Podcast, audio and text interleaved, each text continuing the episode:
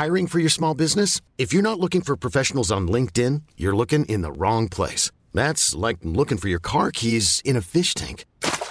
LinkedIn helps you hire professionals you can't find anywhere else, even those who aren't actively searching for a new job but might be open to the perfect role. In a given month, over 70% of LinkedIn users don't even visit other leading job sites. So start looking in the right place. With LinkedIn, you can hire professionals like a professional. Post your free job on linkedin.com slash achieve today.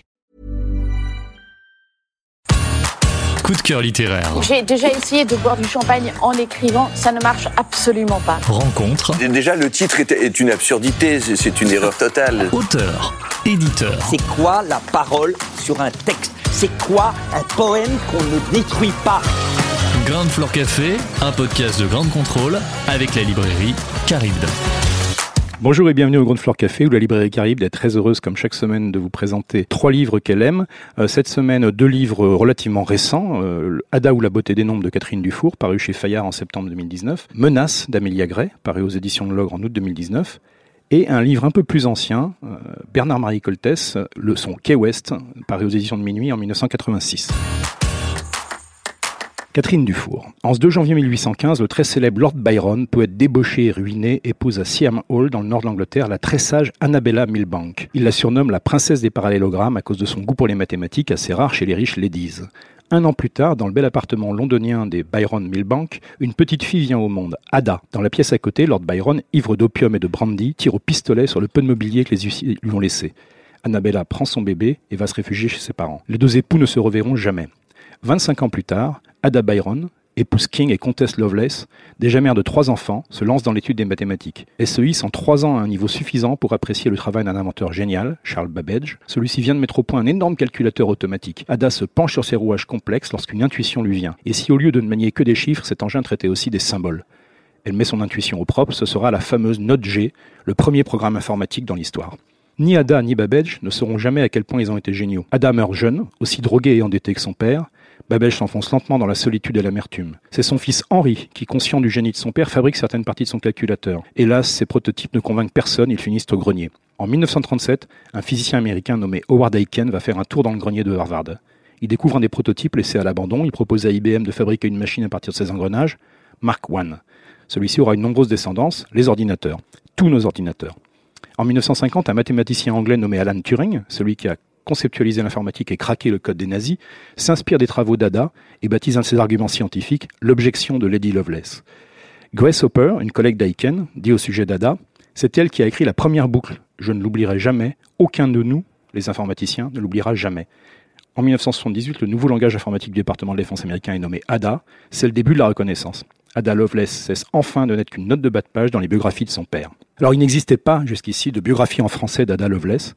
Grâce à Catherine Dufour, c'est maintenant chose faite avec cette publication donc chez Fayard en septembre 2019. Comme elle le note dès les premières pages de son introduction, les hommages, du côté des journalismes et des essais comme celui de la fiction, s'étaient multipliés depuis quelques années. On notera au passage, hein, dans ces registres fort différents, l'excellent Ada d'Antoine Bello en 2016, le très troublant Ada de Mesaki Yamada en 1994, et bien entendu, dès 1990, le fabuleux La machine à différence de William Gibson et Bruce Sterling. Mais c'est en mobilisant pleinement l'humour acide et l'ironie décapante qu'on lui connaît à Catherine Dufour, par ses fictions bien sûr, mais aussi par ses essais récapitulatifs, comme son Histoire de France pour ceux qui n'aiment pas ça, ou bien son Guide des métiers pour les petites filles qui ne veulent pas devenir princesses, que Catherine Dufour s'est attaquée à une véritable montagne de données biographiques anglaises et américaines, données qui auront mis nettement plus d'un siècle hein, à se libérer de la chape de plomb du 19e siècle britannique, de ses convenances, de ses rituels patriarcaux, on se souviendra par exemple de l'opprobre qui s'était abattu sur Harriet Beecher-Stowe, la mère de la case de l'oncle Tom, lorsque relayant en 1869 les confidences de son amie Annabella, euh, Lady Byron, la mère d'Ada, elle avait divulgué haut et fort certaines des frasques les plus gênantes, disons,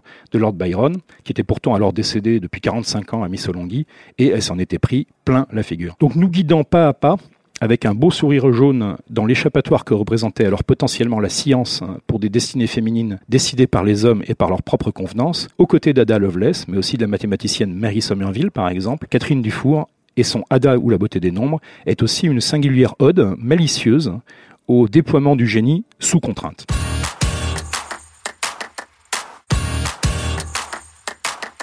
Le deuxième livre aujourd'hui est un livre d'une américaine, Menace, d'Amelia Gray aux éditions de l'Ogre en août 2019. David est un dentiste ayant cessé d'exercer.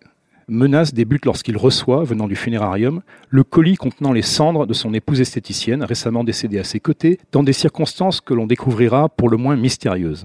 Dès lors, il évolue dans un très curieux continuum de pensées et de faits, digne d'un syndrome post-traumatique, mêlant subtilement et insidieusement des réalités possibles et des rêves ou des cauchemars probables. Souvenirs difficiles à dater de moments passés avec Franny, son épouse, ou à son cabinet médical, visite d'enquêteurs policiers, passage de psychiatres, euh, sollicitude équivoque de voisins, de vieux amis ou de simples curieux. C'est alors qu'apparaissent dans sa maison, nichés dans les endroits les plus inattendus, des billets menaçants, écrits dans une tonalité bien particulière, déstabilisante et oppressante quasiment à elle seule, sous un côté vaguement joueur. Par exemple, ton sort est scellé avec la glu que j'ai fait bouillir dans une cuve. Je l'ai vidé dans une enveloppe et adressé à l'utérus de ta mère. Je broderai au point de croix une image de ta future maison en train de brûler. J'accrocherai cette image au-dessus de ton lit pendant ton sommeil. J'arracherai l'écorce d'un arbre et t'en ferai de nouveaux vêtements. Tu porteras ces vêtements en errant dans la forêt pendant 14 ans. Ton père mourra regardant vers le ciel et ta mère oubliera ton nom. Ou encore, je réunirai chez moi tes plus vieux amis et nous discuterons ensemble. Tu nous entendras parler, mais quand tu entreras dans la pièce, nous arrêterons de parler. ce sont ces fameuses menaces qui constituent le cœur hein, du premier roman d'Amélia Gray, donc américaine, après deux recueils de nouvelles, un roman publié en 2012 et traduit en 2019 aux éditions de l'Ogre par Théophile Cerciron. Alors, Menace ne se laisse pas appréhender d'emblée euh, son atmosphère radicalement étrange est vraiment quelque chose de rarement lu. Drapé d'abord dans une pseudo-normalité extrêmement réaliste, prosaïque, détaillé. Il se laisse infiltrer à travers divers canaux plus secrets par un tissu très dense de métaphores suintantes qui ne s'avouent pas toujours comme telles, qui contaminent le deuil de David, hein, par des flashbacks de moins en moins identifiables, des irruptions très fermes d'anormalité dans son stress post-traumatique, des petits décalages absurdes qui s'insinuent dans un réel lui-même déjà un peu incertain, des souvenirs précis et des rêves déformés, des guêpes et des vieux journaux, des possibilités de l'horreur toujours soupçonnées de vouloir surgir et des désarmements émotionnels inattendus. Autour de la perte d'un être cher, et de ses conséquences sur celui qui demeure, même s'il ne s'agit pas tout à fait uniquement de ça, Amelia Gray tisse une toile éminemment mystérieuse, volontiers désarçonnante, totalement captivante et subtilement émouvante.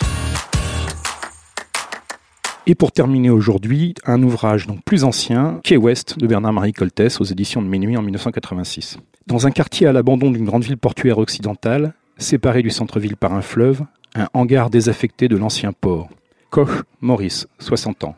Ponce Monique, 42 ans. Cécile, 60 ans, sa fille Claire, 14 ans, son mari Rodolphe, 58 ans, et Charles, leur fils de 28 ans. Un garçon surnommé Fac, de 22 ans environ, et un homme d'une trentaine d'années, sans nom, que Charles au début appela deux ou trois fois Abad. Cette didascalie initiale, le, conseil, l'indication que donne Coltès à des futurs metteurs en scène euh, dans les toutes premières lignes de Key West est peut-être l'une des plus déroutantes hein, et des plus puissantes qu'il ait jamais proposées. L'accueil qui a été initialement réservé par le public à cette dixième pièce, de Coltès, la deuxième montée par Patrice Chéreau aux Amandiers en 1986, trois ans après le fabuleux combat de nègres et de chiens. Euh, cet accueil témoigne à sa manière des savantes ambiguïtés du propos de Key West euh, ambiguïtés qui sont peut-être rendues encore plus difficiles à déchiffrer par une mise en scène d'époque qui flirtait de l'aveu même, hein, rétrospectivement, de l'auteur comme du metteur en scène, avec la grandiloquence. Et pourtant, c'est peut-être la plus béquetienne des pièces de Coltès, avec ses faux airs de fin de partie au bord du fleuve. Elle développe à la première lecture, comme par la suite, un charme vénéneux sévèrement déstabilisant, dans lequel on retrouvera aussi bien les échos d'un rêve de Madoff, parce qu'il y est question de pyramide de Ponzi, euh, comme ceux de euh, Ma dernière création est un piège à taupe hein, d'Oliver Roé, car oui, euh, la Kalachnikov de l'ingénieux ingénieur Mikhail accède ici au statut de personnage à part entière, par tout ce qu'elle véhicule avec elle au moment nécessaire. ces éléments, ces charmes vénéneux se laissent évoquer avec le trouble indispensable pour noircir un tableau qui, du début à la fin, restera équivoque, plus que jamais entre chien et loup. Key West ne se laisse pas facilement apprivoiser. Key West rechigne à offrir des pistes initiales de lecture ou d'interprétation qui ne soient pas d'emblée soigneusement brouillées.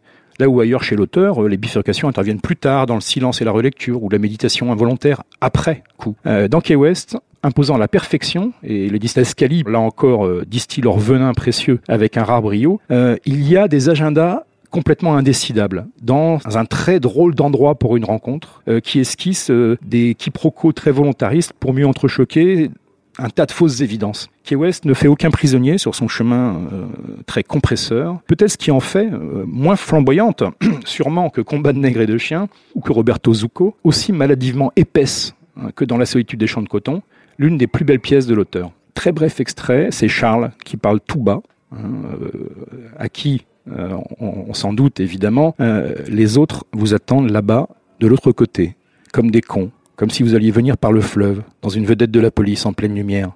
Mais moi je savais que vous viendriez par derrière, dans l'obscurité de derrière, le long des murs, comme les salauds. J'étais sûr de cela parce que j'aurais fait pareil à votre place. Peut-être que vous ne vous attendiez pas à trouver ici quelqu'un d'aussi malin que vous, et pourtant vous auriez tort de croire qu'ici tout le monde est aussi con. C'est pourquoi, croyez-moi, vous ne tirez rien de nous. Pas une erreur, pas une inégalité, rien. Pas de moi en tout cas. C'est pour moi que je parle.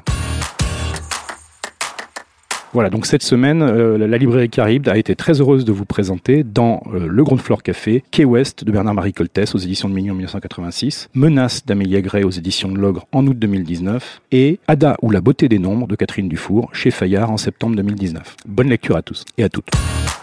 C'était Ground Floor Café, un épisode produit par Ground Control avec la librairie Caribde. C'était très bien. C'était très bien. À retrouver sur toutes les plateformes de podcast.